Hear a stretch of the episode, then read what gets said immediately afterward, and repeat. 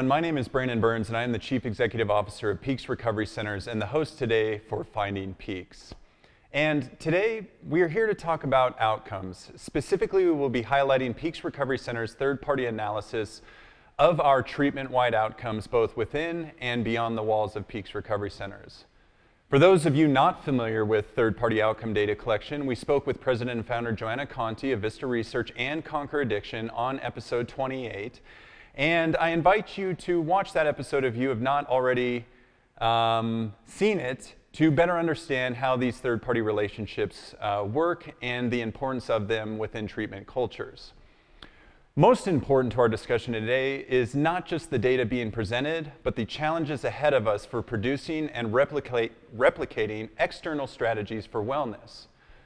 Marcus Aurelius once wrote to himself, and among the things you turn to, these two that things have no hold on the soul, they stand there unmoving outside of it. Disturbance comes only from within, from our own perceptions. And two, that everything you see will soon alter and cease to exist. Think of how many changes you've already seen. The world is nothing but change, our life is only perception. The takeaway here is that the external world is constantly in flux. Change is happening all around us. For example, the loss of a loved one, a pet, a career, your car, your possessions, even your safety. Nothing external is guaranteed to us. Our internal peace is fragmented only when our perception of the external seeps into our soul, our divine consciousness, or however you wish to see the internal. As much as Peaks Recovery Centers desires to create the magic bullet for wellness, we too are in conflict with the external world. We need more resources to hire more staff to treat not just more people, but to treat them with quality and compassion. Insurance companies, on the other hand, see the world through low costs and high volume. As such, our externalization of strategies in the absence of the silver bullet are hopeful, sometimes at best, but our internal desire to preserve quality and compassion has remained unchanged. Our challenges cannot stand in front of the commitment. The external may frustrate us, but it cannot deter us from the mission of saving lives. Contemporaneous to this, we further look to explore what it means for each individual, however they are suffering in the world, to take this opportunity to reflect on where he or she's power truly lies. Across all conversations of wellness, faith, philosophy, and so forth, it feels clear that where any one person's control lies is within oneself. To reach out to treatment program like Peaks is one external strategy that will support your internal wellness through its medical and clinical culture. But we cannot walk with you beyond its walls, for example. To achieve wellness from depression, anxiety, trauma, substance abuse requires a deep dive into the arena of discomfort and acceptance that treatment is just the beginning, a trailhead, if you will. The path forward will not be linear, but the path is yours to walk. It further requires both motivation and discipline to take one step at a time toward internal healing. And today we discuss how to balance the responsibilities between the treatment world and the individual's responsibility toward the path of wellness. And I'm joined today by our Chief Clinical Officer, Jason Friesema, LPC, LAC, all the clinical things, and our Clinical Director for our men's campus, Lauren Atencio, LAC, LPCC, nearly all the clinical things as we've joked about in the past, to discuss this very important topic. So let's take this opportunity to get to know each other, to balance these responsibilities, and let's dive right into it. Well, here we are again. Both of you already introduced, already did the intro. Yeah, we were here You for guys that. were a great supportive Yeah. crowd for that. Yeah, Greatly you did great. appreciate You Really did. liked Yeah. what you said about. Yeah, me. yeah. I'm really looking forward to your feedback on the other side. Okay, yeah. A hindsight view of the introduction. Absolutely. So here we are today, bringing outcomes daringly. We're going to dare greatly today. Okay, Wow. wow, And good. bring forward Peaks Recovery Center's outcomes out into the fold and walk through it. And per the introduction, the thing we're, you know, that I'm curious about balancing today, right, are, you know, we're going to showcase positive outcomes. We're going to showcase outcomes that could be perceived as poor outcomes at the end of the day. But, you know, really at the end of the day, there are extraordinary external pressures on the resources of Peaks Recovery Centers. We work in a managed care system, right? We are uh, responsible to the payers, right?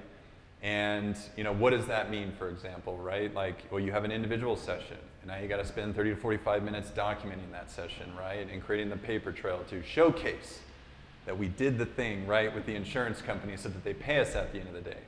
Also, we have to, on a weekly basis, if not every few days, come up with utilization reviews and showcase these services need to continue to be authorized so we can achieve the best value proposition for the patient in front of us, right? But one of those challenges that exist is no matter what the medical necessity looks like, we seem to bump up against a reality out there that is we are no longer going to provide or allow services to be rendered at this place. The patient needs to be in the least restrictive care possible, even if we know the least restrictive care possible is a relapse, a poor outcome, just waiting on the other side of it. Uh, at the end of the day. And I think charitably, the insurance companies as well too. You know, Lauren, we were talking before the episode. Sometimes we're looking at a person in front of us, and we know they're not invested in this, right? And they're not committed to the project and those sort of things. And we'll get more into that later. But I think balancing the external strategies against the resources we need, not just to provide more care to more people, but to provide quality and compassionate care to the individual. And in addition to that, in a world of our own limited resources and ability to nurture the individual down the path beyond the walls of Peaks Recovery Centers, right, we do have this thing of personal responsibility that we've also talked about on this show.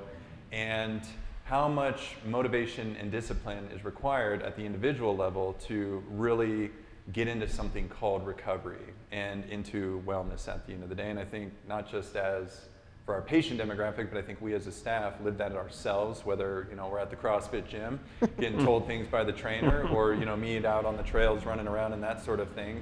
Um, I think it exists within all of us to highlight that, yeah, you know, at the end of the day, we all kind of suffer, but we are all individually motivated as well too, and so I bring that into the fold, even though I briefly spoke about it in the introduction, because that's what we're trying to balance and navigate right here. The introspection and responsibility of a treatment center, at the same time, the introspection and responsibility of the individual participating in treatment.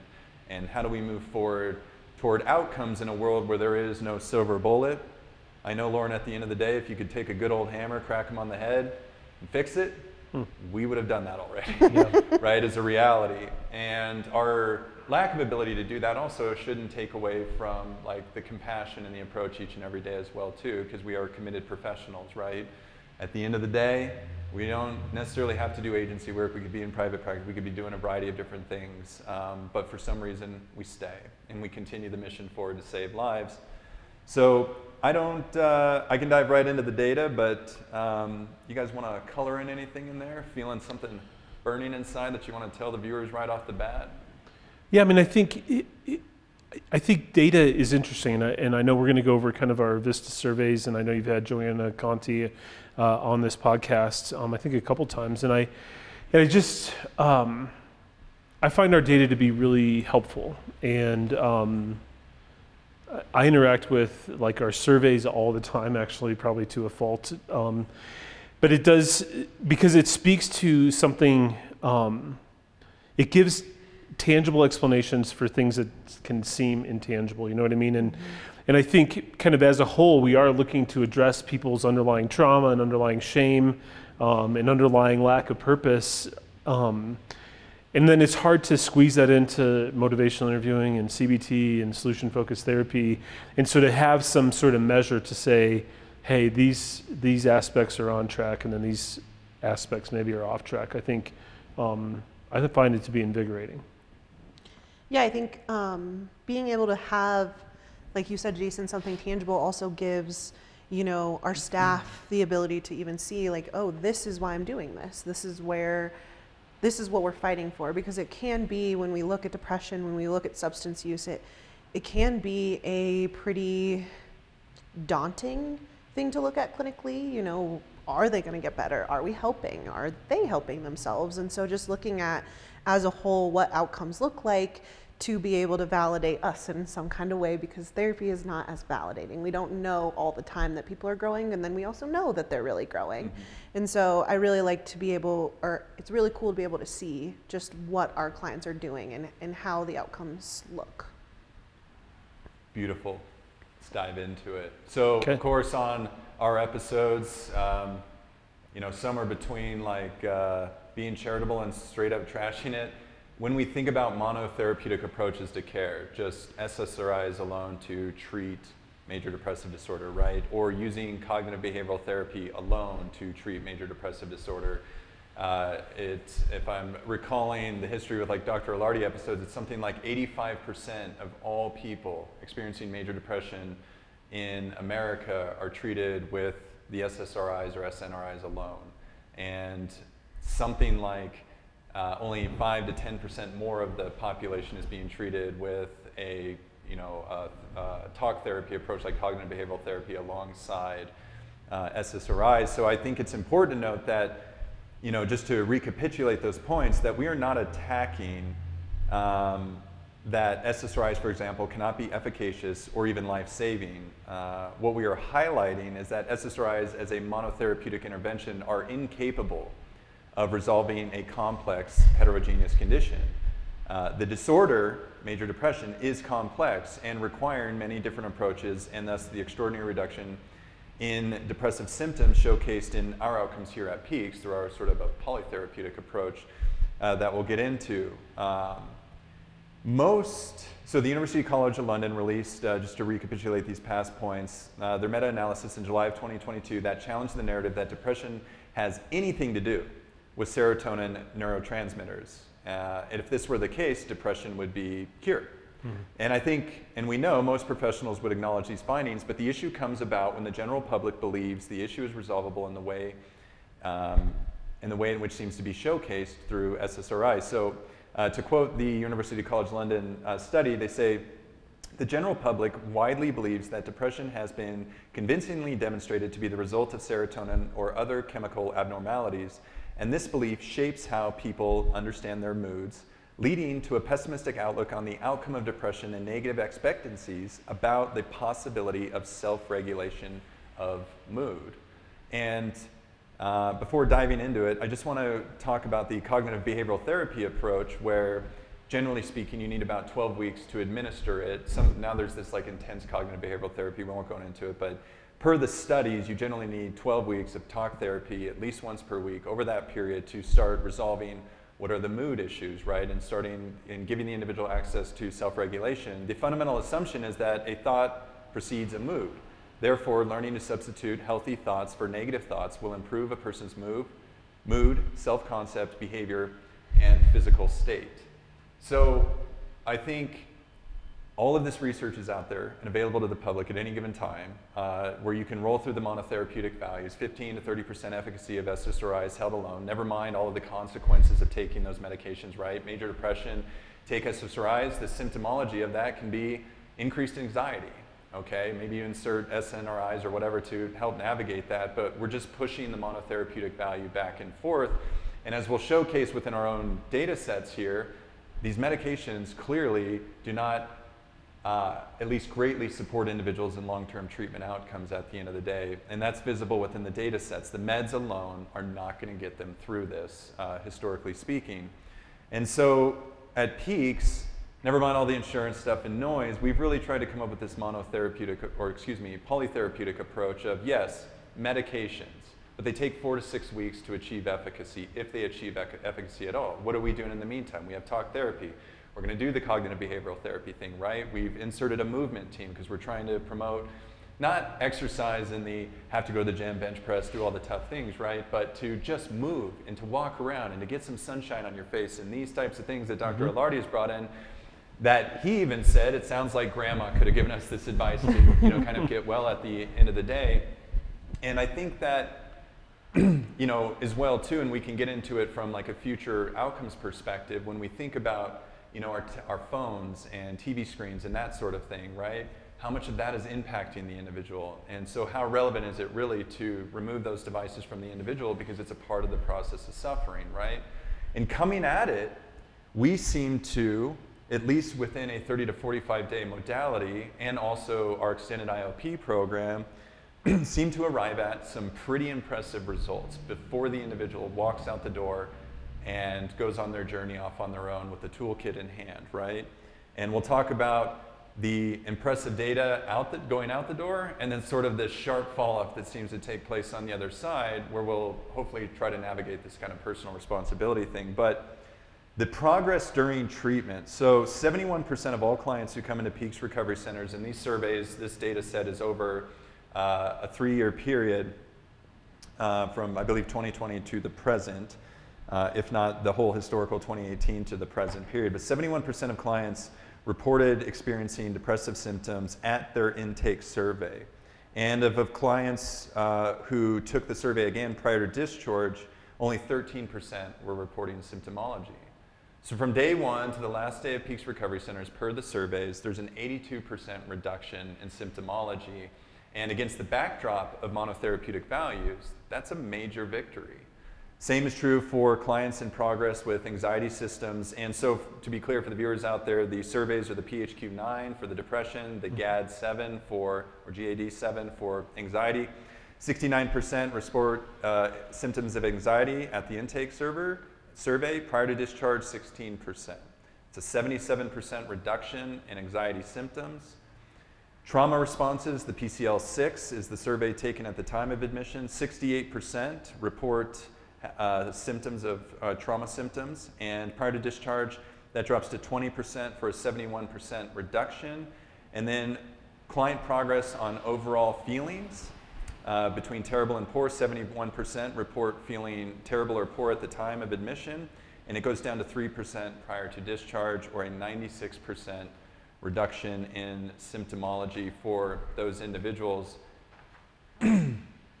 Finally, Criminal justice offenses, 21% at intake, 12 months post treatment, dropped to 1%, a 95% reduction from engaging in the criminal uh, justice system. And satisfaction with treatment overall, uh, 75% very satisfied, 20% satisfied, 95% of Peaks clients are either very satisfied or satisfied with the treatment outcome, and 1% or less than 1% very unsatisfied. So, against the backdrop of the monotherapeutic values, monotherapeutic approaches in and of themselves, we seem to really be kicking those monotherapeutic you know, uh, outcomes in the ass, right, here at Peaks Recovery Centers. And before we kind of dive into the post-treatment outcomes, hmm. what, are the, what are the kids doing after treatment? Um, we get to see something really beautiful. We get to see people kind of in the best state of their life, right? We get to see this real healing. We get to see pink clouds. We get to see all the things along the way. And differently than those monotherapeutic values, you know, from the clinical position, are we just throwing things at a wall and these are the victories? Would this have happened in any other approach? Or, you know, Jason, both of you have been here long enough to know the difference between kind of old, you know, Peaks approach, lack of a curriculum, these types of things into a curriculum and into a staff that can really wrap around all the individuals at any given time um, even if that's not the common experience at all times, it is our value system. What are we seeing against the backdrop of monotherapeutic values within treatment culture that you guys believe is really driving these outcomes, positively speaking, for the time that they spend with us? So, what's our magic sauce, basically, or yeah. how are we doing this? Because it's not a silver bullet, right? the, the, numbers aren't zero at the end of the day, yeah. right? And we put a lot of energy into it. And it also, you know, if a medication takes four to six weeks, you know, some individuals are leaving at 30 days, but repos, you know, reporting positively their depressive symptoms are down at day 30. So it seems like these other interventions you toss at it can really nurture mm-hmm. alongside the medication efficacy, if there is any, uh, the nurturing of, of symptomology. So, you know, what is the operational thing that is working? I mean, if I were to summarize it, I would say our goal at Peaks is to get to the root cause of what is driving um, whatever is bringing somebody in uh, to our treatment center. And, and you listed kind of the, the PHQ-9 um, and the other, you know, the GADs uh, and these other things. This isn't like people are coming here and getting like a camp high right. and just like, feeling like, hey, I was out of my life for a week and uh, we went canoeing and it was just a lot of fun and that felt great. Um, people like we're treating suffering. Like people walking into peaks are in the middle of suffering. Like if, if you're scoring is depressed on the phq9 like you're depressed. Like things are not going well. And um, so focusing on the root causes of that uh, but utilizing relationships utilizing um, you know, what, what Rogers called unconditional positive regard, but really trying to connect um, well with people and um, meeting them where they are. And, and that, that's a cliche in a way, but like, if that's at the forefront of our mind, if we really are like, hey, you're, you're human, we're human too, um, and we can kind of meet you in this space, I think that, that to me, so we use, you know, we use evidence-based practices for sure. Uh, we put our own flair on them uh, to be certain. But it is, it's, it's the culture and it's the, um, it's the really, uh, it's using our relationships with our clients and using our relationships with one another to actually get to what is truly going on for somebody underneath um, the symptomology or their, um, their coping mechanisms or, or brilliant strategies for overcoming uh, their underlying issues.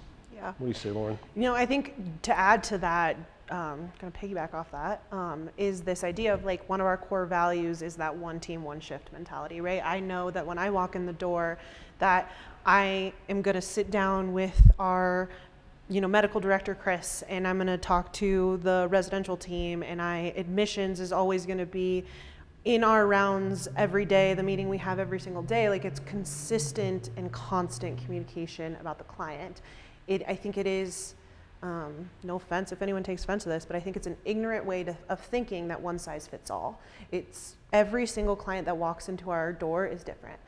Every single human being is different. We have to be able to look at it in that lens. We can't just say, hey, CBT, let's go for all, right? Because, you know, one of our clients over here might have distorted thinking patterns, but then the other one over here might have a really good grip on their thinking patterns and just can't really handle the trauma that they're kind of holding in their body.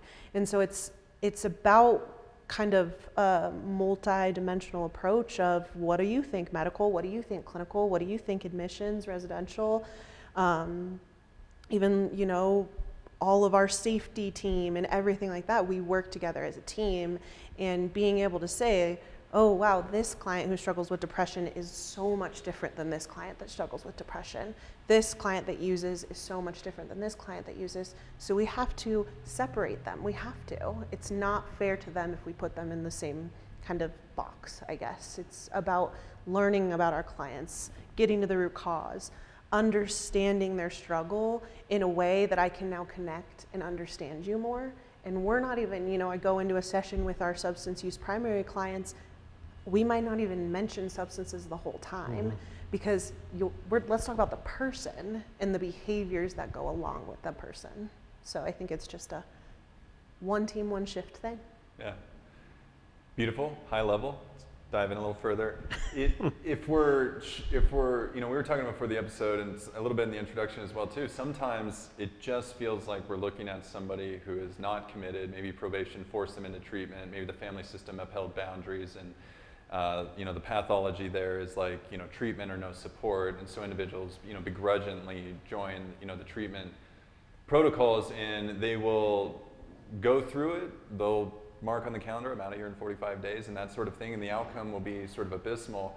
I think from a treatment center standpoint, you know, even though we know that's going on, right, I think there's always hope that something will latch on. Even if like recovery's not on the other side of the door, maybe it's like, I know I can reach out for help now, and maybe even like I'm not gonna bother my family. I know what I'm about to do on the other side of this, but I can separate that, and maybe there's some healing within that. But you know, within a treatment episode, I think for the viewers out there, you know, maybe highlight a little bit about what it what it's like to kind of feel like you have a success story and kind of right in front of you clinically and what it's like to be like dang it how do i just get this person to know there's help out there and to make the right choice when maybe they hit rock bottom to use old language. Yeah. You know, and I, I Brandon, that's a great point because um, outcomes are tricky, mm. right? Uh, it, it, can be really easy to be very binary about outcomes. Um, do do I expect that everybody coming into peaks uh, for depression will never feel depressed again? Like that seems really unrealistic, to be honest with you. And and I don't think at any point do we set that expectation out there. And, you know, for some, even if they are um, strongly encouraged by external forces to be at peaks, n- nobody's at a 0% motivated, I would say. Like, so I, I think if we can get somebody from 10% wanting willing to change their life or to 20% realizing they have a problem like that feels like progress but but going back to to like i think setting the expectation like helping people build a path if they fall into depression again or into addiction again that they can um, find their path back out or realize that there is a, a, a path out that that is invaluable. And i and um, i was talking to one, of our clinicians this week about you know a client that likely is going to re-enter uh, a challenging family situations upon discharge and like how are they going to accomplish their goals? And this just isn't a great setting but there just isn't really any drive or motivation to change that um, i'm like we we are planting a ton of seeds in this person and and they are getting better and if if the progress that they make while in our care leads them to make a different decision even if it's two years from now that still feels like a great outcome even if it doesn't show up on a on a 12 month outcome study. Well, and we've talked about that, and I was telling you this a little bit before. The episode is that we have to look at what successes or outcomes are. If, you go into um, any industry, in this industry, and you say, oh, in order to be successful in this industry, I need to have all clients and they'll never relapse. That is an unrealistic expectation to set. And now you're setting that on the client. Now you are putting forth your kind of expectations of them, saying, you can't ever relapse, right? Because then this wouldn't be a success. And the reality of this is, is that every single client that comes through is going to relapse in some kind of way, right? Maybe they don't go back to substances, but their behaviors are going to relapse. And um, it's about how are they relapsing differently? How are you, you know, you, you still picked up that drink, but you called us every single day asking for help about it. That's a different relapse because what you usually do is you drink and you run away and you don't talk to anybody. So you're relapsing differently now, right? And so also going into this place of, you know, if the client is not motivated, being able to say, like, okay, I'm still going to show up for you. If you don't want to do any work today, we're going to sit here and stare at each other for an hour. We've had a client in the past say, I'm just not talking to you guys. I don't trust therapists. Cool. Well, we're just going to sit here for an hour just so you know that at least I'm here. At least someone's not giving up on you. And it's those little subliminal messages that we give that I think are really a part of this outcome because it's not, hey, you need to get sober or else. It's, hey, let's try to get sober. And what does that look like? And how can we help you? And if you don't get sober, then like how do we help you then? And there is a little bit of part part of this, and we, we've talked about this on another episode, where there has to be some motivation within the client. Mm-hmm. The client has to put forth some kind of motivation, or there will be some kind of relapse that occurs. And there is that part where where is re- personal responsibility come in, right? Where do I go to a 45 day treatment and say, hey, I'm going to take some of these things with me, or I'm going to leave them there? It's up to you. Again, going into a place of if you're lying to me about what's coming up for you, it doesn't, it only hurts you. So let's try to figure out a way to make this a little bit more comfortable. We don't have to talk about your trauma all day if you don't want to talk about your trauma all day, but we let's try to get something out of this session in some kind of way. Mm-hmm.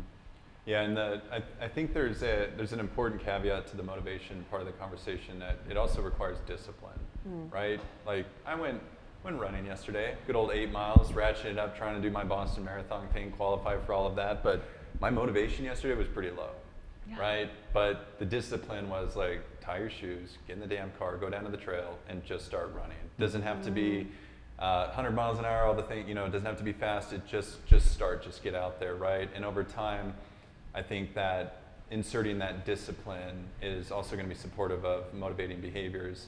Also, we'll get back into that. I just wanted to highlight that so we have a uh, a checkbox to come back to uh, in that regard um, when it comes down to having conversations about individual responsibility as well too in the process. But so viewers out there, they're listening, they're watching this, thinking, okay, Lauren's now just sitting patiently quiet in front of a you know a client now for an hour. Mm-hmm. maybe something was said, maybe nothing was shared, maybe it's just you know shooting the shit or whatever to um, help inspire uh, a rapport mm-hmm. that inevitably leads an individual to start talking about the things that gets to the root causes so we can move forward, right? But the American healthcare system is wildly expensive. And you don't need you don't need me here at Peaks to tell you that. Family systems, the amount of American healthcare debt, all the charts, all those things, right? And it can cost anywhere from ten to hundred thousand dollars to go to a treatment episode for 30 to 45 days, you know, in that regard. And for a lot of people out there, a relapse that immediately happens on the other side of, a, of the fence for something that's so costly, never mind insurance policies and ever increasing deductible and out of pocket costs for the viewers out there against the backdrop of ever increasing profitability of the insurance companies uh, out there.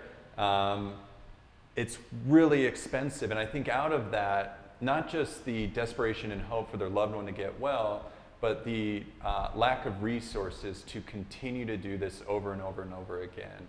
And what would we, what can we say from your guys' lens to the family systems out there so desperate and lacking resources, hearing something like, my loved one's not motivated, I'm, why am I paying for this? You know, at the end of the day. And I don't think there's a simple answer to that. I think it's complex, but we should talk about the challenges of an industry, right? Because at Peaks Recovery Centers, you know, we've got 36 beds, at least for right now, and we've got about a, nearly 100 staff members to wrap around those, you know, one to three ratio in one way, shape, or form. And the cost of that in an inflated market, cost of living, all of these types of things, at the end of the day, we talk about it with our staff. I can't afford a home. I want, I got a master's degree, I got $90,000 in debt, right? Staff and people as employees go through their own suffering in the world and have their own requirements, and at the same time, a company trying to displace its profitability to support that, right? There's all this tension that exists, right? But on the other side of that, family interest systems aren't interested in how a business is operating, all those types of things. So, what can we do to support families better, do you think, from an outcomes perspective, in a world in which it's at times very difficult to motivate the individual, and at the same time, resources are possibly limited for the Mm-hmm. family system, desperate for an outcome on the other side? I mean, that Brandon, that is a tricky question, It's and such it's a like tricky the question Yeah, because it's like, don't mess like- it up. yeah, This is live. nail it. There's one answer. Um, it- it's it's almost an impossible question to answer if you ask me. Like, other than you know, sitting here um, as a parent, and I, I've alluded to it a little bit. Like, you know, I, I have a son who had a significant health issue when he was, you know, 10 years old, and um, you know, I, we had to find the right hospital and the right doctors to to do a surgery, and that happened to be in Nashville at Vanderbilt Hospital. Actually, um, today's the anniversary of that, and um, and uh, and even when we got there, like we knew it was kind of a coin flip, like whether or not he was it was going to be successful, and if it wasn't successful, um, the results were going to be catastrophic. Um, and we put a lot of resources, a lot of resources, a lot of time, a lot of like I had a practice that I had just kind of walk away from for a while, and um, and there wasn't a guarantee, and there isn't. Even even if the healthcare issue isn't a mental health thing, there aren't guarantees with all this stuff. But um, I can just say from my parents' heart, which isn't why you had me on here, but like it was, it was worth the risk for obvious reasons. And, and fortunately, we had a good outcome. Um, otherwise, I probably wouldn't be able to talk kind of casually about it. But like, um, you know, it was it, it, it was a it was a calculus a little bit. um, and and I didn't, you know, what I didn't have. My story's different because like it's not like my son wasn't motivated to get better. He just was too young to understand that in a lot of ways. Um, but there aren't guarantees uh, a lot of times. And and to your point, Brandon, like you know, getting treatment for substance use or a mental health issue is um, is not cheap, and there is uh, there can be a motivational factor at play here. Um, but I can also say uh, I have worked for a ph- pharmaceutical company as well, and we had a whole education program about encouraging people to take their diabetes medic- ed- ed- medication because that felt like it had a stigma too, or people would start to feel better, and so they'd stop taking their insulin. It's like that isn't a sign that you're getting better. That's a sign that it's working, and and like there's a ton of education that went into that, and people. Um, it, you know, if you know somebody with diabetes like that, sometimes happens where people lose motivation to treat it, and uh, so this isn't it isn't uncommon for people to have uh, struggles with motivations um, at times, and I do think as as skilled clinicians that we have at Peaks and hopefully at a lot of other places, like helping to enhance motivation um, is a big part of our training and a big part of, of what we walk through. Um, and that but that can be a journey and it can be a risk, I would say. Yeah, I mean, that's a hard question, Brandon. Yeah. I Yeah, on the spot. yeah, I Yeah. think Yeah. resource-wise, it becomes tricky. I think if we look at motivation-wise, we look at I'm paying fifty thousand dollars. I've I've heard so many people say this is your last one. There's not another one after this. I can't afford it. And um, I think you know Clinton Nicholson, as everyone knows, um, he has this kind of like saying he's told us in the clinical team is that you know we are guides, not gods. I think we get into a place within the field where people are like, why aren't you fixing my child? Why aren't you fixing my husband? Why aren't you? Why can't you just fix them? And it, it there's this part of it that it's like, I don't have the power to fix anybody. I have the ability to walk with someone through a really hard time, help them understand themselves, and um, be able to look and say, oh, here are my issues, and this is how I work on that. Whether they take that and work on it is essentially up to them, first of all, and I think second of all, there's there's a part of this that we cannot force clients to do anything. We they have to have some kind of autonomy because 30 to 45 days is a very short amount of time, and it's really unfortunate that insurance companies um, don't allow access to it more, and that's a whole nother thing, right? But we have to understand that within that time span, we're doing the best we can in order to allow clients to understand themselves and, and find motivation, find themselves. And, you know, we can look at motivation in two ways too. Are we have the de- depressive clients who literally just can't motivate themselves? Or is it the, you know, clients who are just like, this is crap. I don't care about any of this. Um, but at the end of the day, again, going into that personal responsibility is we are the biggest motivators at Peaks. I think that our clients get incredibly annoyed with us at times because of how much we talk to them and how much we check in and all of those things. And then, and at the end of the day, we do the best we can. And we meet the client where they're at. And we understand that behaviors are a big part of this process. We treat those behaviors, we tend to those behaviors, and we see them um, in the best way we, we absolutely can. And it is unfortunate that more resources aren't um, available because 30 to 45 days, this is the long game. Like we are, you will do this forever. You will, if you struggle with mental health issues, with substance use, that is what you're going to be working with forever. So how do you maintain that, and how do you continue continuing care? Um, I think just to highlight this too, a thought I had was, I think that's why our family service is so uh, valuable because it is really that outlet to say like we hear you. We hear your frustration. We hear your fear. Because family they run off fear. Of course they do. And a lot of the time like that fear comes out in a way of like why aren't you helping? And we are. And there's only so much we can do. Um, so i think family services continuing care whatever we can do to make sure the client is seen or her you know i, I know that our uh, case manager supervisor Rachel Jenkins, she still gets phone calls six months later of clients saying, "Hey, can you find me this treatment center to go to?" We are going to help you as much as we can, but again, our hands are tied a lot of the time with insurance and money and all of those things. We don't really have a lot of power over that. Yeah, and and I appreciate you both fielding the question in real time. Certainly, you know, from my position, like I just believe in transparency and I believe in the challenges. If we were going to continue to move forward in any sort of sense of progress within an industry that is fraught with challenges and certainly fraught with fragmentation, if we aren't going to have honest discussions about its reality and its condition, um, I don't know how we're going to get to anything like a silver bullet at you know some point. And to that, I think you know the reason also for asking the question is family system finds a website, right? All websites are going to have a pitch of like hope.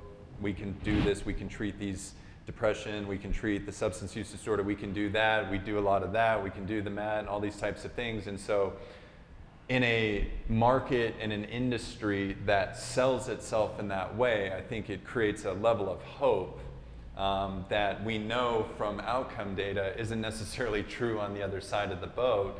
Um, I believe in what our website says. I believe in what our admissions team tells individuals on the other side because they aren't given a sheet that says, hey, you have to say these top five bullet points to bring somebody in because we know statistically 95% of the time it'll work if you just tell them these things, right? Our admissions team is empowered to state what we do and to reflect on that positively. Um, and so I think being honest and open, you know, for me, hopefully not just creates grace for, uh, you know, providers and clinicians such as yourselves, but an open-mindedness to really investigating a treatment program and what it means to be a part of it at the end of the day. And so I'm thinking about a treatment center somewhere up north around here, and they have ads out there right now that says it starts with keep your cell phone and your iPad, come to treatment today, right? Mm-hmm. We live in a, in a world where we've talked about on this episode multiple times now the conflict and the um, sickness that is derived from uh, the, the tools of social media and our phones that mess with our dopaminergic structures, right?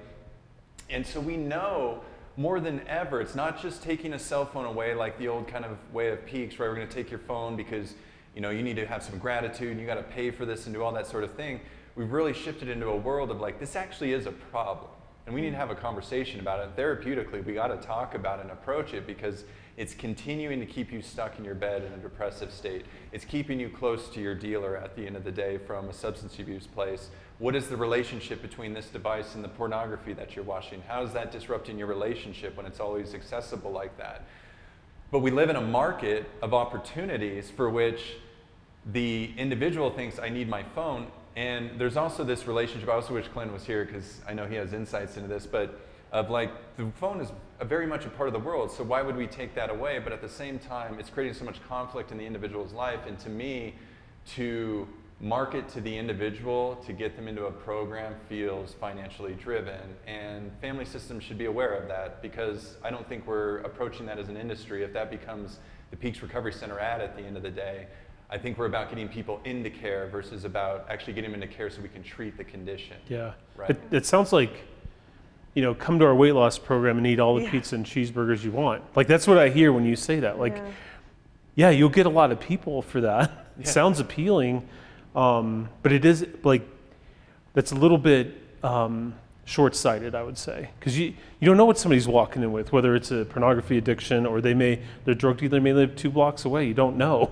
Like Right. that feels absurd um, and risky, and and of course it appeals to somebody to be like, cool, I can keep my phone. I don't have to disrupt my life at all uh, to come to this program. Um, and you know, and like this is a thing, and like we certainly allow people reasonable uh, access to the outside world, and as well we should. But um, unfettered access to that stuff just feels like, if nothing changes, nothing changes. To quote AA. Yeah. But I think the other part of that that kind of bleeds into this conversation is the instant gratification crisis Yeah. that we all struggle with is well, my child, my spouse, whatever it is, they didn't get better at your place. They left a week ago. So maybe we have to give them time to get better. Maybe we have they were in a bubble for 45 days, went back into the world, went back into their family system, got triggered, got overwhelmed, drank, did whatever, relapsed in their depression, all these different things. And now, oh, well, you didn't fix them. The, and we don't give them the time to be able to heal. And so if we look at it, right, are we as a society sabotaging the relapse process in a, in a way as well, saying, oh, you relapsed, you failed, you're wrong, you're bad in this equation. So what are they going to do? They're going to withdraw and they're not going to keep moving forward. So what if we continue, what if we change that instead of, oh, okay, you are going to struggle and we're just bear with you with that. We work through that with you instead of, nope, you're done, you screwed everything up. There's that instant gratification. I need you to be sober now. I need you to be better now. I need your anxiety to go away now. Because then that means everything worked and everything's going to be okay. It's just kind that's not that's fundamentally flawed in our thinking if we think that way. Yeah, I'm, I mean, I couldn't agree more. And just to just uh, send that point home for like the family systems out there, I've continued to acknowledge that we, you're being sold something on the front end. And Peaks is trying to sell something that we do here, a polytherapeutic, polytherapeutic approach. We throw a lot of the kitchen sink at the individual with the hope that our long-term treatment outcomes can uh, sustain. And at the end of the day as well, too, I think we wholeheartedly show up um, with mission, vision, and core values in front of us. you know, versus the dollars. But the dollars are really important thing because we have to have a staff and we have to have the resources to, you know, um, insert that at the end of the day. And at the end of the, uh, the end of the day, to say it again, I think at some point too, we just have to know our hearts, you know, as well too in the process and what we are dedicated to and what we're actually trying to come up with 45 days in treatment, you know, our owners for the viewers out there, for as long as we're able to, we're able to sit in front of patients and talk about, um, you know, how they're doing and how they're succeeding and what the troubles are and all that sort of thing. And uh, so, you know, every Friday, you know, Chris and Bobby will bring forward a list of complaints, and you guys get them throughout the entire process as well too. But what I love about hearing about those complaints, it's like, well, I, I could, I need a like a binder that like from X, Y, and Z tells me exactly what's going on in my day to day. Okay, sure, that's something like we can work toward what we're not hearing is like the therapy let me down. I didn't feel cared for. I didn't feel loved. And so there are this incredible push of medical, clinical, and residential interventions toward the individual that I think has them feeling loved. Um, and it's what I'm stating here is it's nice to just have it like a binder's missing or the food could be a little bit better because we're not a kitchen and we're not a restaurant and those types of things. And so um, so I guess at the end of this as well too, like there is a sense of like knowing our heart, and I think the family systems, especially those who entertain our family services, because we also have that troubled outcome of like families like don't want anything to do with it. Mm-hmm. I'm not talking about how I traumatized them, you know that type of thing that, you know, is um, can dislodge outcomes in that way or leave a person feeling like my outside support world doesn't care about that. Um, anyways, the reality here is that I think when people get to know us and they listen to us and we invite them in, family services, individuals or otherwise, they get to see that we actually care. Um, and regardless of how they leave treatment, I think that is the underlying feature for which has helped us succeed in our outcomes and our reviews and those types of things uh, at the end of the day uh, as well too. So any case, to the family systems out there, the research and the questions you ask going into a treatment episode, I think matters greatly. And I know you're living in fear out there given the condition and the circumstances you're seeing in front of you. But I believe wholeheartedly in a in the United States of America, where there's almost 15,000 treatment centers to go to, and we're all not doing great things. And hmm. to be curious about that and compare and contrast and really formulate uh, treatment episode for which you believe your loved one is going to be best nurtured within. And if it starts with you keep your cell phone and your iPad, it feels like the motivations are not about the individual, but the individual in a bed at the end of the day. Mm. And so I'll just continue to antagonize because I think it's essential here. Because I think for a lot of family systems, like Johnny sees the ad and he's like, oh, I get my phone, I'm going to that treatment. What a success when you're living in fear. But at the same time, it's not generally a situation or setting that's motivated by something other than that head to bed mentality. Mm-hmm. And I'm not saying that's always true, but it might always be true uh, at the end. So, uh, with that, let's uh, dive into factors favoring abstinence success. So, at month one post treatment, 52% of patients who successfully completed all recommended treatment reported having been abstinent since discharge in comparison, only 34% of patients who did not complete treatment reported abstinence one month post treatment. and so, within, I think one of the challenging things to the point of like the data sets, Jason, that to allude to is like 48% of the respondents who uh, did not complete treatment didn't answer the phone. And 38% who did complete treatment didn't answer the phone. So the outcome's up or they down. You know, if more people had answered the phone, what would it look like? We don't know. But 52%, so you almost have what, a 38%, somewhere in there, chance, greater chance of succeeding post treatment outcome by finishing the treatment protocols and going through the programming.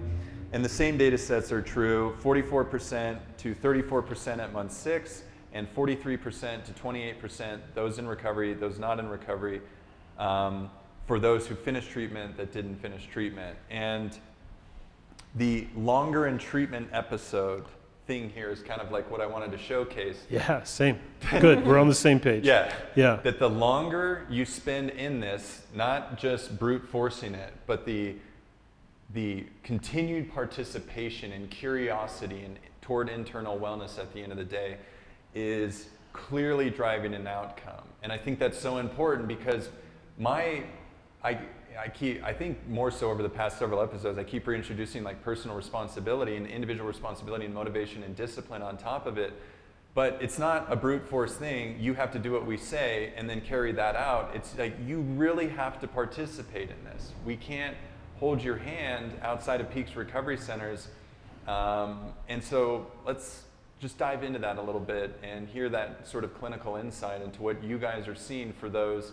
Because again, it's a 52%. We don't know what happened entirely the other 48%. We know 9% of them used in the last uh, 30 days. And, but the other 38, 39% we couldn't get a hold of, so mm-hmm. we don't mm-hmm. know exactly what's going on there. But the reality is it's a, it's a far more likelihood of succeeding if you engage in this. Mm-hmm. What's going on?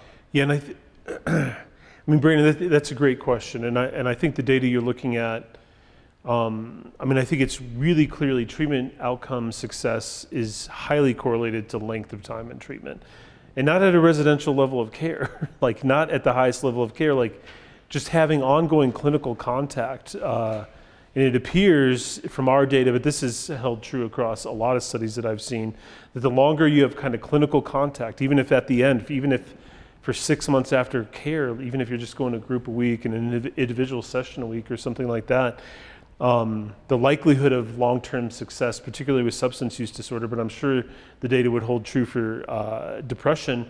It's clear that, that those that's the most predictive thing we can do, right? Like we have to, to maintain um, what people experience in residential care. They can keep experiencing that, but they have to kind of maintain some contact um, with uh, the community and, pr- and probably with um, professional care. I think that part feels very true.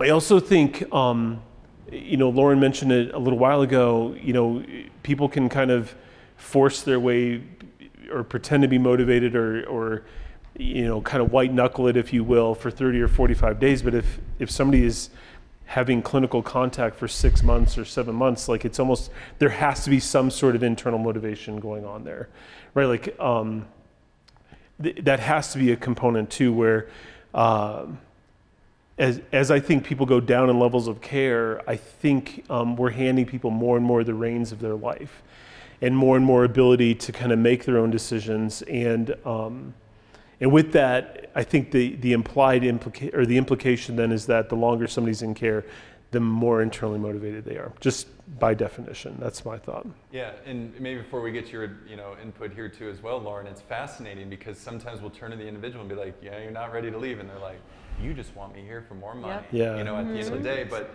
the the motivation, yeah, that is true. The longer you stay in treatment, the organization makes money. That's how business works. Yeah. That's how an investment, that's how any business works. The more donuts you buy, the better Dunkin' Donuts is at the end of the day, right? yeah. uh, but the reality is, is that if you leave treatment seven to 30 days, uh, within seven to 30 days at Peaks Recovery Centers, you have a 16% chance of recovery.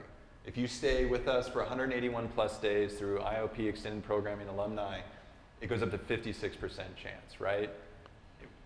We, yeah, sure, money in the process, right? But the way treatment works, it's more expensive in the beginning and you make less money over time. Yeah. So the longer you stay in care, the less money I'm making from a chief executive officer position, right? But the value is recovery is better guaranteed at the end of the day, right? And I think mm-hmm. it's important to acknowledge that there is no relationship between longer in care and more money. It's more care. If you want to go to detox over and over and over again, that's more money for whatever institution exists out there that's playing that game. The, the more you move through programming, it's going like this. You know, they don't want to pay for detox all the way through outpatient level of care, right? It's more money at the beginning, less money over time. So when Peaks asks you to commit to the process, it's not because of more money, it's because the outcome is clear. Yeah. I mean, it, it goes into this place of we are habitual creatures, right? So if I, I always tell this to the client. So if I if I have a pattern and behavior that I've been practicing for over 20 years, and then I go to treatment for 30 days, and then I'm like, I'm good after that, how am I going to expect to change a pattern and behavior that I've been practicing for that long over a course of 30 days. It goes into this place of like thinking patterns, right? If I have a way that I think and I stay in my shame and I ruminate and all these different things, and then I go to treatment and I'm like, okay, this is starting to get better. Then I move out of treatment, I move out of care completely, and then I start going back to my life. Again, habitual creature. I'm going to start falling back into those thinking patterns. I'm going to start going into those behaviors because there's comfort in those. It's what I've known my entire life It's all I've known forever. And so I am always going to fall back on that. And so being able to have longer term care gives you the ability to continue to challenge those behaviors, challenge those patterns, interrupt them when they're there. And really, it goes into a place of like you are changing the way your brain works. If I'm constantly telling myself how much I suck, then that's the way my brain works. And so the silly, we, we talk about affirmations, right? Is okay, like I want you to write down five affirmations of yourself tonight. For me, I'm like, oh, I don't, oh, hmm. what? Sure. I'm, I'm strong, I'm beautiful. Like, hmm, hmm. no, I'm not going to do that. But it really does help change the way your brain thinks. Like, I am now, oh, 45 days in, I'm actually starting to look at myself in the mirror and liking what I see when I never have before. And so, if you take care away, you take everything away, it's only going to make sense to return back to that place of almost like homeostasis, right? Is where this is where I'm comfortable, my depression is where I live, there I'm going to go back. And so much of treatment too I mean, there's so many like metaphors for this process you know and i'm just going to continue to talk about my running because the beginning of that process was like get on a treadmill do a 10 to 12 minute mile. Okay that was exhausting. Okay i'm motivated to achieve more of that. Well i need the discipline to keep returning to the treadmill. Inevitably i figured out you don't have to be on treadmill you can run anywhere brandon uh, in that regard and, and moved beyond that. But sort of as I moved through it as a journey, right, it becomes like, I want to be a little competitive. So I join a race, we go do Garden of the Gods or something like that. Okay, that was fun and exciting. Like, how do I do better? I noticed that like uh, my, you know, my hip flexors are getting sore after each run. Oh, form then becomes a thing, right? It's a constant experience in for me in running of learning and then okay now my form's down i feel good okay my nutrition's down i'm not taking care of myself from a nutritional value and i feel fatigued and tired as i run these distances um, you know, all of the things that can come alongside of it. And I think that, you know, not to extend the metaphor too much further, but it's, it's true for like a recovery journey. And I too am not just this individual who arrived in a CEO role, you know, once upon a time as I got a master's degree in business or anything like that. I also come from a history of like traumatic experiences, and I too have suffered in the world. You two in front of me have suffered in this world, and our shared stories in that way of things. And our path forward individually has not been linear whatsoever. and so I think in that way, just trying to share with the viewers out there, this isn't all on the individual, but there is a sense of felt personal responsibility in our own journeys that has helped us achieve at least where we're at today. And so nagging it's like you step in front of a therapist, and if you want to go in front of a therapist, I'm not going to do it here with you guys. But I mean, you, know, kind of are right yeah, now in front of therapists. or yeah, it would be inside. you guys know if I said something like this, like, no, my relationship with my wife is perfect. Oh, okay. Oh. okay. Yeah, tell us about that. Tell us. Yeah. we have, tell us what that perfection looks yeah. like. I know where this is going. Don't MI me in front of all my friends out there. But it goes into the what we were talking about before, right? When a client is leaving and they're like, "Oh, I'm not nervous at all. I know I got this. I'm going to be so." No, buddy, you should be nervous. Mm-hmm. You need to have healthy fear in that. Like, yeah. there has to be realistic expectations when we're talking about this. You're going back to a family home that you triggered you more than anything else. Yeah. So you, let's be realistic. Yeah, and you know, to the running point too. I'm practicing for a marathon weight on July. That is one day, and I'm 60 some days or 70 days mm-hmm. away from it right now. All of this training opportunity guarantees nothing in that moment.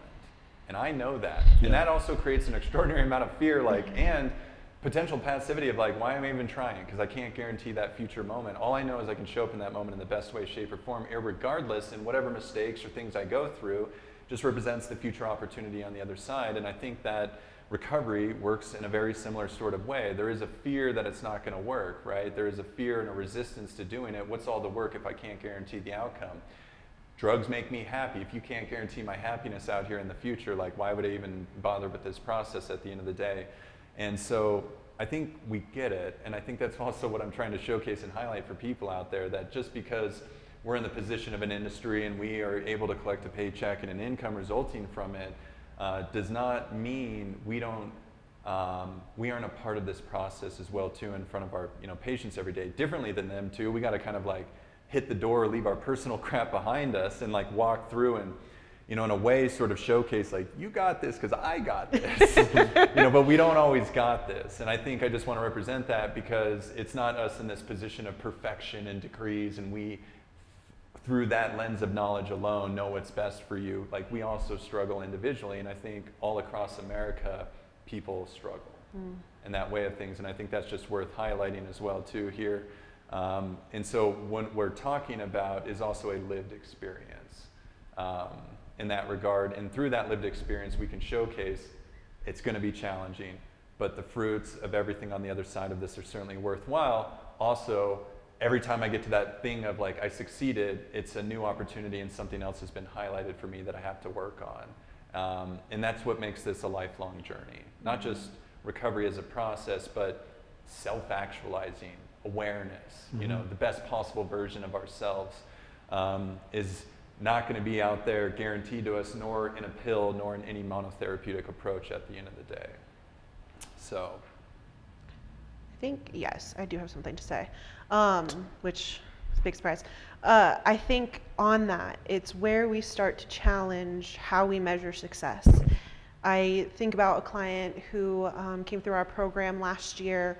Um, he didn't get out of bed for 30 days, and um, we just sat with him and we, we encouraged him and we you know we talked to him and um, after that 30 days he started getting out of bed and he started doing the work and, and he found a way to love himself in a way that he never was able to in the past and he never really received from his family in a big way um, unfortunately this client left and, and he um, after a couple months he did pass away and to me right it'd be like that's the ultimate failure that's what we think about and on the other hand well no there's success in that because he found a way to love himself to the point where when he went home his family reached back out and said, "We have never seen him this way before. Like he is, he is more confident than we've seen him. He is." More motivated and all of these different things. And so, how do we measure outcome and success? Maybe it's by seeing the behaviors and everything that's changed, not necessarily are they staying sober or are they not falling back into their depression and anxiety and all of that. Absolutely. Freeze. Solid. Yeah, I, I was hung up on your running metaphor, so I'm just gonna. That was too deep to go there. yeah. yeah, I yeah. see that from you both. Yeah, um, yeah. That I think, if anything, to the running, it's just there's no guaranteed markers like in this process. And for as much as I want to believe I'm going to hit that Boston qualifying time, like I know there's potential of missing that mark, but it can't be perceived as a failure. What's going to be true for me, I believe now through working on myself for three, three and a half years or however long now, that it will represent an opportunity. And I know when I discover that, I will move forward accordingly uh, in that regard. But it's been a three and a half year journey again to that moment mm-hmm. of opportunity. And so, aftercare choices, uh, just to kind of wrap up the data here, actions taken for at least six months post treatment that appear to have helped patients remain abstinent at 12 months.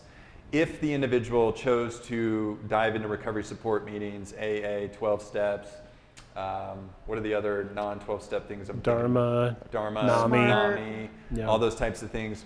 46% increase in likelihood of an outcome versus 22% decrease. Um, those individuals held accountable through drug testing, 20% versus 8%. So accountability does work. Yeah. Mm-hmm. Uh, living in sober living uh, group homes, 19% to 13%. Not a strong differentiation there. Um, uh, we've had past episodes in talking about the challenges of sober homes. Uh, we're not going to review all that today, but and then seeing a personal therapist beyond the walls, 32% to 27%. Not a significant shift. The thing that I think is most uh, interesting here. Action taken for at least six months post treatment that did not appear to make a difference for patients to remain abstinent at month 12. A lot of these data sets are so low 4%, 3%, 2%, not really worth highlighting, but to the point of monotherapeutic approaches, 41% of individuals on a medication, a psychotropic medication, were not in recovery six months post treatment as a value set. So to the point of medicines right at the end of the day, if we are anchoring ourselves into the belief system that those things are going to lead to longevity and happiness and wellness, we're fooling ourselves. The outcomes we're highlighting in the research are apparent within Peaks Recovery Center's research at the end of the day or post treatment outcomes at the end of the day.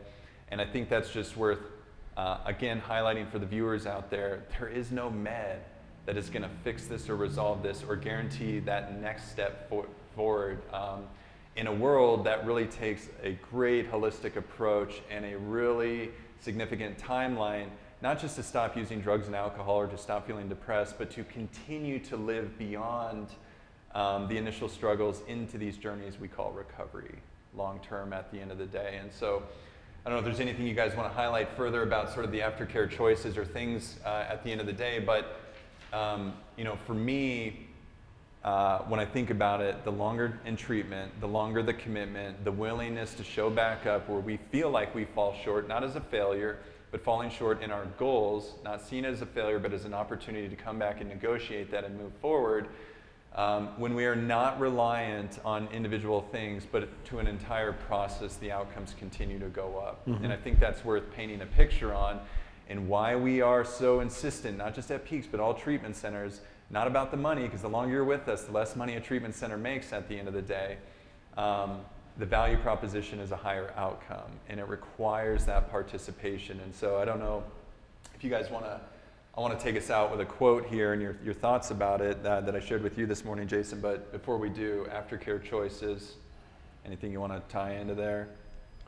Yeah, the, the sober living one was a bit surprising to me that it, it had a very minimal impact. And I, I suspect that's due to variability of uh, sober living homes um, and kind of an inconsistent, inconsist- inconsistency. And it's just newly regulated too, as far as here in Colorado. And so um, I'll be curious to see if regulation uh, improvement on sober living homes helps uh, drive better outcomes with that.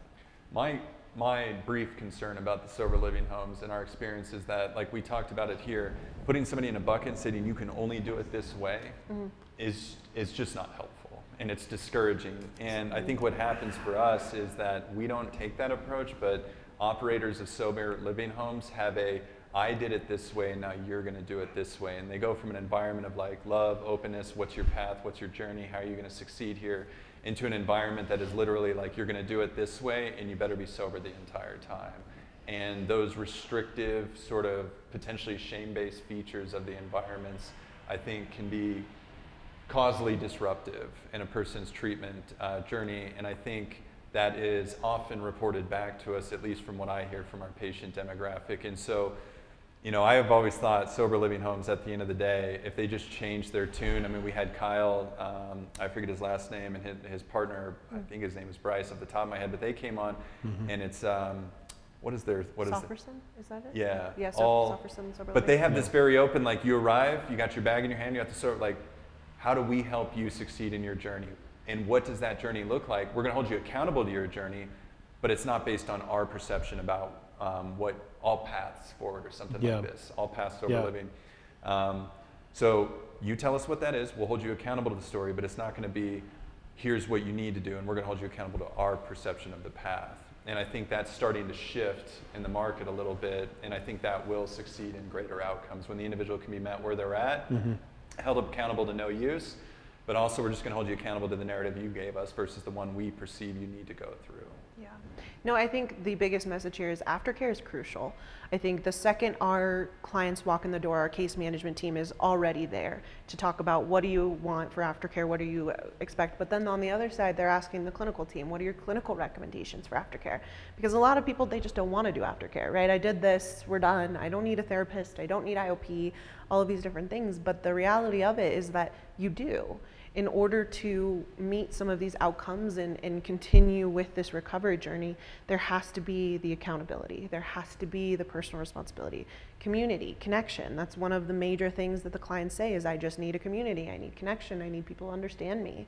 And so I think if anything, I want people to know like as much as you feel that aftercare might be a nuisance to your life, it is your life. It is something that you are investing in in order to continue to live your life. And so cost benefit analysis in that situation is do the aftercare. Yeah, yeah. we don't just recommend it because we want to take your money or we want you. No, we recommend this because it is what works.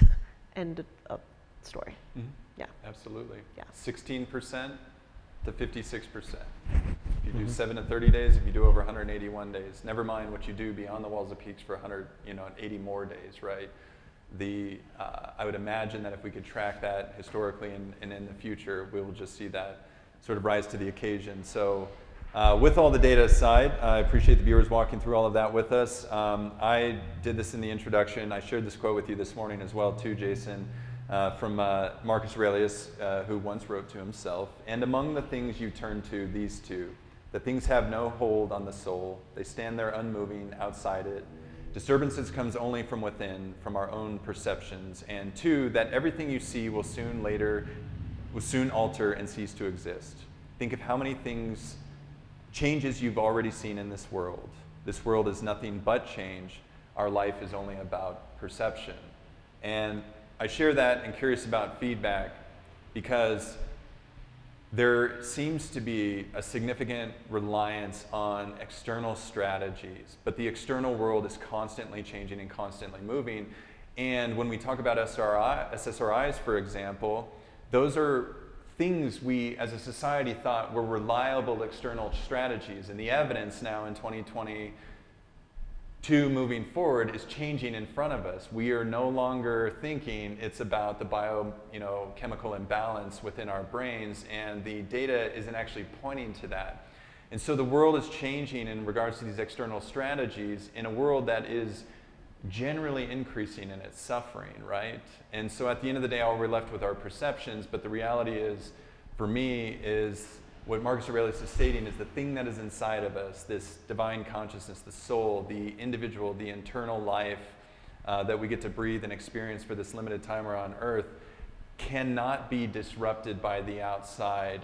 Only our perception will allow for that disruption uh, at the end of the day. And so I think there's a calling here, not just from somebody who wrote something 2,000 years ago, but when I look at podcasts that talk about longevity, when I think about my own clinical journey and response to traumatic experiences, my running, all these types of things, um, that the more, more I'm relying on the external for strategies and the perception I give to that, good or bad, only further disrupts my internal motivation and desire to be well. And I know I'm throwing a big quote at you guys here at the end of this, but just curious how you perceive that within like peaks and what we're doing with individuals uh, at the end of each day. So it's a big quote, it's a huge goal. There's a lot to unpack there. We're not going to necessarily do it, but just curious if there's anything that resonates further with you guys there that the viewers can chomp on until next episode. Yeah, and I, my, my first response was I think that goes really nicely with the, our work on the conscious recovery, which is about um, really finding some form of spiritual healing and, and having that. Uh, you know, I think um, TJ uh, calls it our, our perfect Whole and perfect. whole and perfect self. Um, to me, that I feel like he's kind of saying the same thing that like, you know, I think historically a lot of treatment has been outside in, like just do the right thing, do the right thing, get away from the wrong people, do, do, do, all this out outside in. Um, and I think the Marcus Aurelius quote uh, goes nicely with like, we're, we're here to try to help people um, change from the inside out and, and actually hardly even change, like just reaccess uh, that part of them that, that they've lost touch with. Like, I think that in a, in a nutshell is what recovery is, is regaining that ability um, not only to trust yourself, but to be in relationship with yourself where you have access um, to kind of that soul or that uh, perfect nature. Well, it is an interesting thing too that we limit ourselves in a way, right? Like the TMS is going to work, ketamine is going to work, uh, antidepressants are going to work, all of these other things are going to work, but we don't give credit to ourselves. We don't give credit to the ability we have to um, nurture ourselves or understand ourselves and, and go internally. I think we live in a society that is very external, right? You see some of the men that come through our program, and, and it's, you know, I, I got the wife, I got the kids, I got the big house, I got the nice car, I got the CEO job, and I still feel empty. Well, yeah, because you are trying to f- go towards all of these things that are for everybody else and you're not looking at yourself you're not able to see what do I need in these situations, what's important to me. It's all about external forces. And so being able to take a minute within a treatment center setting to just sit down and say, hey, what's going on with you? It's really uncomfortable a lot of the time. I always tell clients, like, you're going to feel a lot worse before you feel better. I'm sorry to Yeah. tell you that, right? But it's because we have created so much fear around who we are internally that we run away from it as much as we can. But the problem is, is you haven't even confronted it yet. So how do you know it's scary? And so being able to guide them to a place of, hey, you can look at yourself and it doesn't have to be the scariest thing in the entire world. But instead, it's going to bring you to your whole and perfect self and it's going to allow you to live the life that you've wanted to live. Mhm. Yeah, so many paradoxes in what we do, right? Ugh. Wellness kind of requires suffering. Yeah. you know, we want you to move toward the goal, but we also need you to be still at the same time, right? Mm. And I think it goes to point that they that we should disrupt and continue to disrupt this narrative of a linear path and find acceptance and grace for each individual should have grace for themselves to navigate a very complex world with a lot of downward pressure on the individual's capacity to find wellness and without further ado, I think we should just stop it there because we got a lot more to unpack here. Questions, thoughts, ideas, all those things for the viewers out there. Finding Peaks at findingpeaks.com? Gosh, I forget. that. Questions at Finding Questions Peaks. Yeah. at findingpeaks.com. Coop, thanks. Coop, you should just know my brain breaks on this, on this thing. Get it on the screen every time, man. Appreciate you. Love you back there. Questions at findingpeaks.com. We would love to expand on this. If the viewers or listeners are out there are curious, we are happy to dive into it. I think what I've always wanted to promote from my position at Peaks is transparency, that we are uh, in a world of great challenges. We experience that as a treatment center, but that does not mean no introspection. That does not mean uh, our own growth and ability to grow on behalf of patient care. So, uh, and I know we've discouraged as well too, hanging out on the social media, but our social media is great and filled with positivity and motivation and opportunities for success out there. So the TikToks, the Facebooks, the Instagram, all those things out there. We hope that those social media outlets are positive to our viewers out there.